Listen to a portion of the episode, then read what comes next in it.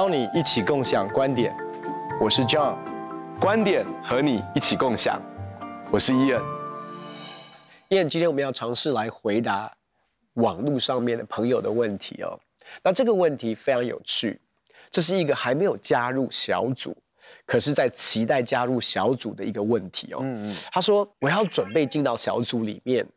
啊、呃，可是不知道要做什么样的心理预备，因为。”你知道这一群人好像是都已经在一起很长一段时间哦，那我又是一个新加入的，我们来聊一聊，有可能会发生一些什么样的一个 状况哦？就是一个新来的人 加入到小组的里面，那你就借着这样的方式能够尝试来回答他的问题。知道我我我觉得哈，有很多时候一个新朋友加入教会的当中的时候呢，每个人的个性不一样，因为大部分小组呢，如果很热情来对待他的时候呢，有的人会觉得很受到欢迎。好，所以有的人会很开心，说大家这样热情的欢迎他。可是也有些人就会觉得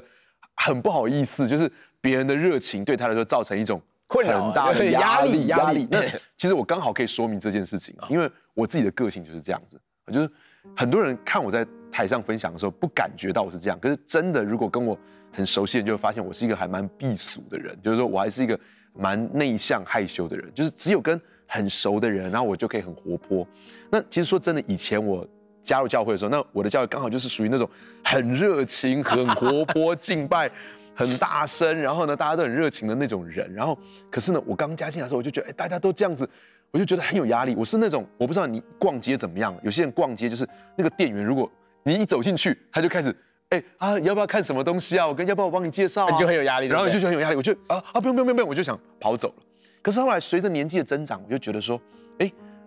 没有关系啊，我就。我我我就是很委婉，我其实这个主动权是在我嘛，我可以跟他说没有关系，我想自己看一下，好，那啊、你你你你晚一点再招呼我，好，或者是我等一下有需要的时候我再来问你，但是我还是可以继续的在里面来看看我喜欢的那些产品，好，那同样的，我觉得当你进到小组里面的时候，如果你很喜欢热情的人，那当然很棒啊。其实说真的，热情其实是好处，因为呢，如果他们自己是一个小圈圈。那才是另外一个问题。所以真的，有的时候你加入小组，另外一种问题就是他们自己聊他们自己的话题，我就不理你，根本就我自己像是一个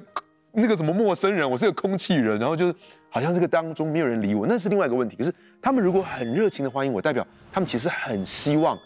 有另外一个人能够加入到他们当中，他们乐意我融入当中。可是如果我自己是一个比较害羞的人，那也没有关系，我就让他们知道，就是说我还是可以继续在这个地方来看看，就是说哦。没有关系，没有关系，我我我我就是先进来，静静的来参与。我以前在找教会的时候，我以前的家离啊灵粮堂比较近，所以我带着我妈妈，我妈妈想在家里附近找嘛，那我就带她到灵粮堂。说真的，我在灵粮堂做过一个月的的礼拜，然后我就我就记得是在那个宣教大楼，然后我就带着她坐在那个二楼的上面，都没有人来跟我们。都没有人，他反正也很轻松，就是我们就带他就在那个地方，好，就是带我妈妈看看哈。啊，我们悔改，我们悔改。他其实是有提供我们一个机会，就是说，啊，我们有提供一个午餐，然后如果你想要的话，你可以到几楼去吃一个午餐。不过我们就自己没有去报名了。就是说真的，有些时候你就是想要说，在这个地方先，因为你是属于那种比较谨慎的人，你你好像要观察比较久一点，然后你才再再跨出一步，再跨出一步。其实这个就是个人特质，这个特质是没有任何问题的。就像我记得我老大小时候，他看到大家玩，他不会马上冲进去玩，他会在那边看一下，然后看久而久之，他才会慢慢的再走进去，再走进去。他是比较谨慎的，所以我觉得这个主导权在你。我觉得 take your time，不要不要着急。好，别人如果对你很热情，那其实那是一个好的讯号，代表他们欢迎你。对，但是你可以照着你的个性慢慢的来。没有关系，而且你也可以让他们知道说啊，我的个性，可能我还要再看一下下，再给我一点点时间。那我想那些真的很欢迎你的人，他们一定会给你这个时间。对，其实我觉得真的是不要有压力啦，真的是在小组里面，因为我们其实有的时候。寻找归属感，一不小心就为了要融入这个群体，必须要改变我们自己啊。是，那我我们相信一件事，神会改变我们的生命，但是不是我们为了要迎合这个群体的一个期待。那当然，我们也提醒，就是所有的小组一定要在他的热情当中啊。学习去尊重每一个人的他的独特跟他的不一样的地方。那当然，我们刚才提过的、提到过的一个更严重的一个问题是，这个小组他因为他内聚太久了，以至于他已经不知道自己已经营造了一个小圈圈的模式。其实他可以很热情欢迎你，可是你完全没有办法融入。你也完全没有办法打进到他的圈子里面，我那个是个更大的问题！因为也真的也有，我们也听过很多的福音朋友加入进来之后，他发现你们都在讲你们听得懂的笑话，或者是说你们自己很那有有一种有一种呃，我我觉得其实是在这个过程当中，其实是比较困难的，是说当他们的关系都很好。嗯，然后我要切进来，其实我自己本身会有一种尴尬跟一种隔离的感觉。那我通常都会建议是说，如果小组里面特别有一两位在这样的一个接待上面，或者是，呃，可以在关系上面可以更深化去跟这些新朋友连接的这样一两位的这样的弟兄姐妹，那我我其实观察到，常常我们进入到一个新的群体当中。那有一种欢迎，其实是那种欢迎，不是整体的欢迎，嗯，因为整体欢迎有的时候会招架不住的，对。可是他如果安排一两位，其实就是陪着你。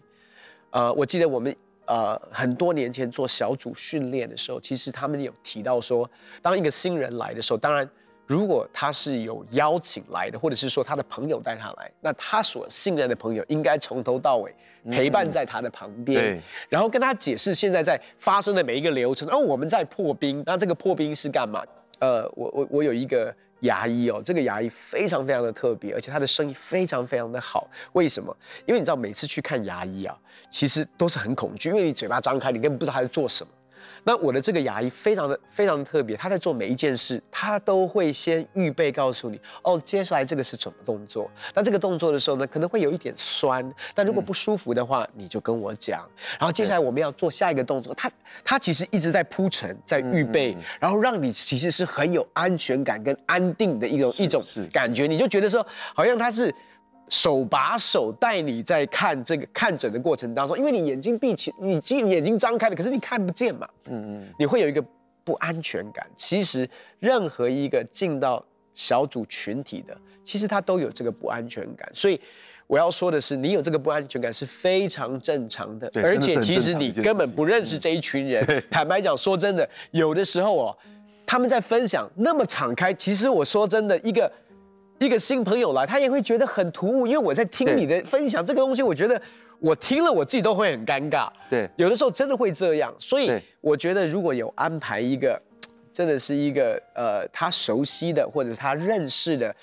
甚至是一个比较在关系上面很知道怎么样应退进退的人在他旁边，然后就跟他解释说，哎，我们现在在做什么？那接下来要干嘛？然后呢，等一下是要分享话语啊，就是我们可能是讨论上个礼拜的呃，我们在教会里面听到的一篇讲到的信息，又或者是甚至他可以给他前情提要，我们在学一个什么东西，我们之前做了什么，然后接下来要干嘛？那我觉得其实说真的，某种程度可以减低他的一个焦虑。我真的要说，有的时候我们太习惯小组的人哦。很难去体恤一个，很难去体谅一个，就是刚来小组，然后就完全不认识，然后我们开开始就是我们的那种敞开，真的是有的时候太赤裸，人家真的会招架不住的，因为他就觉得说我们，我也不认识你，你也不认识我，然后你们一开始就这样的一个分享，那我是不是也被期待是这样的一个要求，要这样的赤裸敞开？所以你就发现，大部分新人来的时候，最后我们比如说哎，有什么带导事项？是是是是，他通常说呃还好，大概大概都是这样子还好，或者是说呃就是这种呃健康啊，家就是他其实世界和平啊，类似这种。那 那其实你真的要了解，我我觉得一定要学习陪伴跟等候，意思是说在他没有预备好分享的时候，就允许他参与。我觉得他愿意分享的时候，我觉得那个时候其实才是比较合适的时候。是，其实我我我觉得从一个简单的角度来讲，就是从一个友谊的历程嘛，就是说你加入到这个小组的时候，这群小组的组员他们其实已经是很久的朋友了，所以他们的友谊历程已经是很深了哈，所以他们已经进到这种他们生活当中去分享这种彼此的软弱，甚至是大家都知道彼此生命中的缺点哦，那甚至可以呃，这个很开玩笑以对，他们都觉得很 OK 的哈。那但是你因为你刚进来，你知道刚朋刚做朋友的时候，总是大家先聊一些可能工作上的事情或比较外围的事情，聊聊天气，聊聊新闻，聊聊工作，对不对？然后呢，最后聊聊大家都有兴趣的话题。那后来呢，越来越深，哎，聊得越来越契合了之后呢，大家才会讲一讲困难，然后在那困难当中彼此帮助，又讲讲彼此的软弱，讲讲最近心里面难受的事情，就是朋友是这样越来越深的。我们都交过那样朋友，第一次他跟我们讲他心里面的挣扎的时候，我们知道哦，我们的友谊已经进到一个更深的阶段。所以我觉得这个真正的问题就是说，不是小组的问题，是任何的友谊关系，你就是你在任何地方的友谊关系都会有这样的问题，就是说。你这一群人，他们是比较久的朋友，而你是新加入的朋友，所以你跟他们之间友谊历程只是刚开始，但是这没有任何问题的，你之后一定会越来越深入的。那说到风格呢，我倒讲到一件有趣的事情，我觉得啊，都永远有人比你更热情。我我刚我刚刚说我我是一个比较害羞的人嘛，那后来我至少我在一个林恩的教会里面，这个也很活泼的敬拜赞美，很热烈的祷告方式。然后我也自己觉得说，嗯，我好像蛮习惯这种很热、很热情的。我我就觉得我聚会是喜欢比较活泼的方式，比较热情的方式。好，后来我到英国去进修的时候呢，那个时候，那我就先找了家里附近的这种 church，这个 Church of England，你知道这种那种 Anglican Church，你知道那很漂亮的哥德式教堂。然后他们还有那个有一个装备课能教你怎么敲钟的，教你怎么敲那个。然后在那个聚会，我就觉得哇，非常传统。然后就站起来念那个公祷书，然后呢就是这样站起来，然后唱歌，然后坐下。我觉得哇，这个这个聚了一两次之后，我就觉得我要找一个。我后来我就我就再去找了一间教会，是 Baptist Church，那是在一个很大的一个一个会堂里面，然后大家坐的就是读圣经，但是我还是感觉到好像已经比那个。活泼了，比那个那个那个圣公会又活泼一些些了。这个浸信会，然后，但是呢，我还在找教会。我我在一个地方是认识一个陌生人，然后他就在礼拜天早上，他就说，不知道为什么，他就说你在找找教会吗？他就看就看着我，就说我说对，他说你要不要来我教会？然后那个女生是一个黑人的女生，她穿的很很民族风哦，就我我在想就很很非洲的风格的，然后他就带我走去，然后那是一群黑人的聚会。然后就只有里面只有一个黄种人，然后他们就看，他们一进去，他们那种跳啊，是我觉得我们什么再热烈，什么敬拜赞美都完全比不上。他们就手牵着手，然后就开始跳起来了。然后他们那种唱歌，那种跳跃，然后在里面，我就心想说，我想我我好像走错地方，我我该怎么离开这样子哦？那后来我就说我我今天今天是一个很棒的文化体验。那他就是很热情，要留我电话，再邀我下一周再来哦。那那我我觉得，其实说真的，每一个人都有他适合的方式。那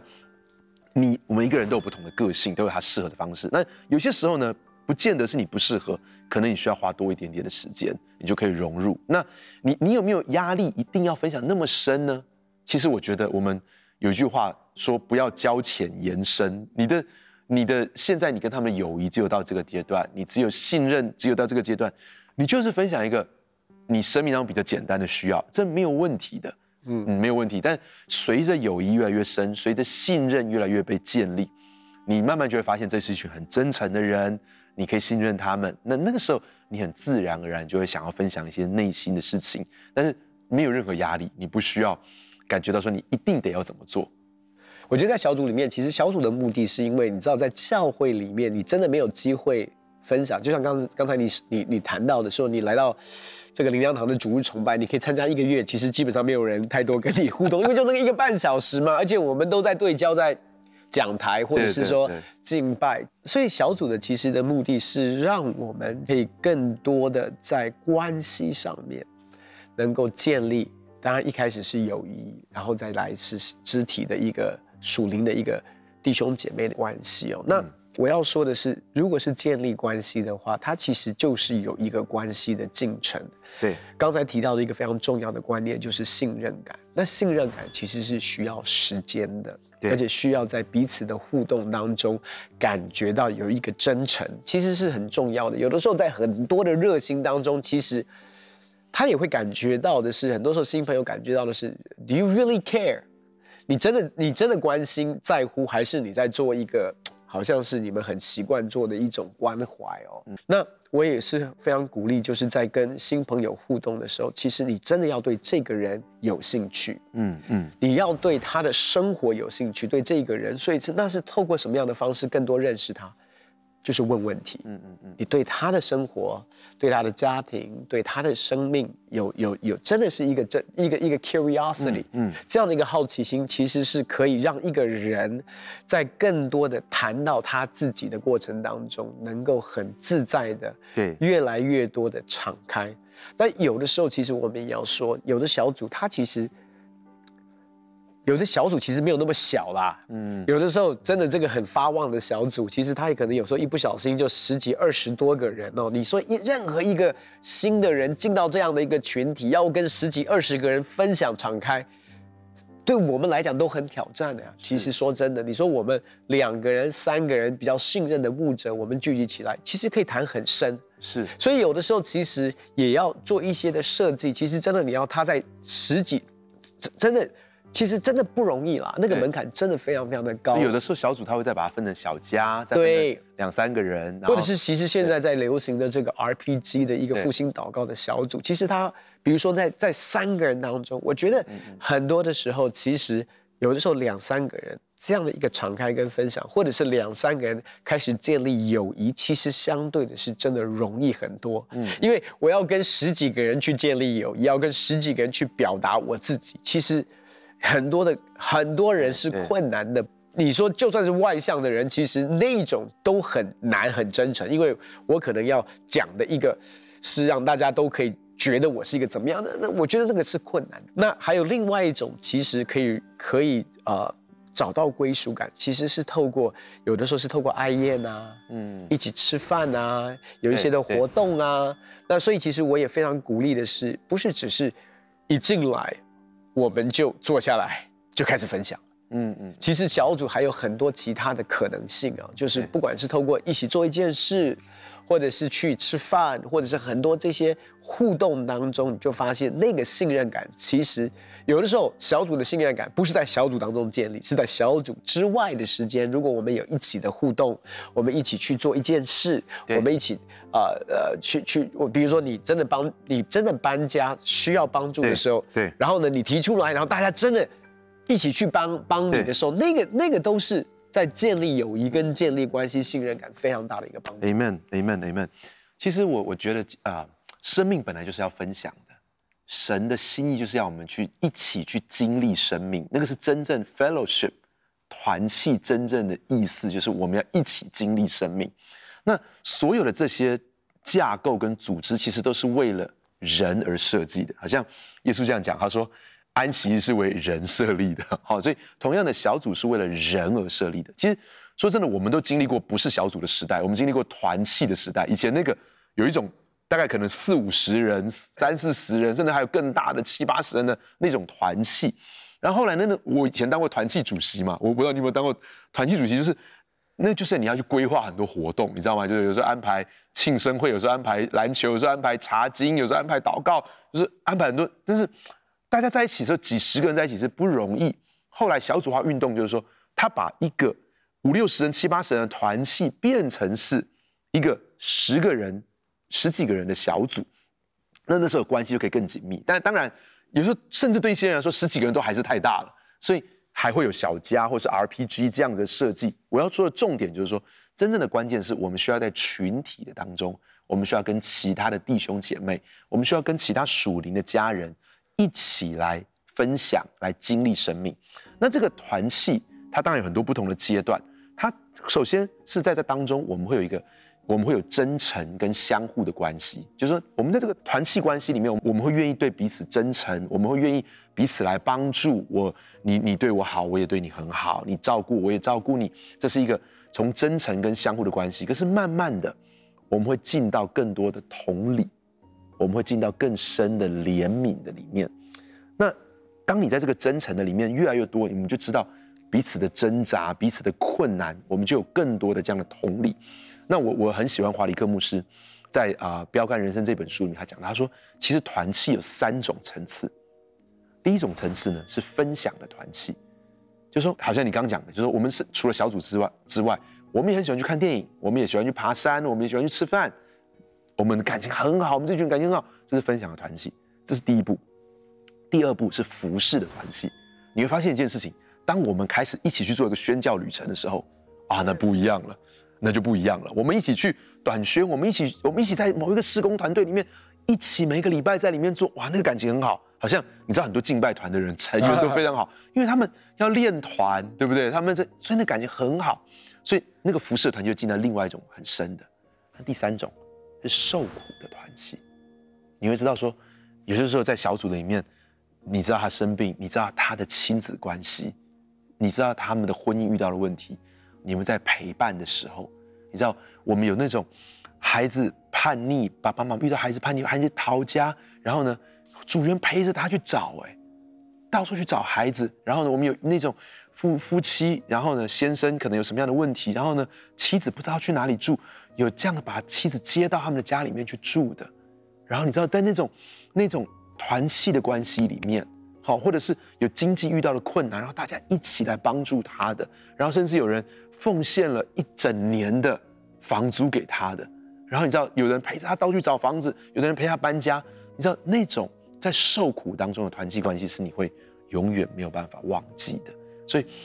在你受苦的时候，我在你的身旁；我受苦的时候，我知道你在我身旁。所以我真的很喜欢这这三种层次的团契关系。其实，我们不只要鼓励人加入到小组的当中，当然，在这个当中你是有主主导的。你随着你的个性慢慢来没有关系，你没有任何的压力，你不是觉得一定要怎么做。但真正重要的是，我要祝福每一个人进到这种分享的团契关系里面，也进到服饰的团契关系里面。而在我们的受苦当中，我们也知道。有肢体跟我们一个肢体受苦，好像所有的肢体都一同受苦。你知道，我们好像我们一同哭泣，我们也一同欢笑啊！我们的肢体受苦，我们就跟他一同哭泣，我们也一同的欢笑。所以这是一个受苦的团契关系。我要祝福每一个人都能够进到这样的团契关系当中。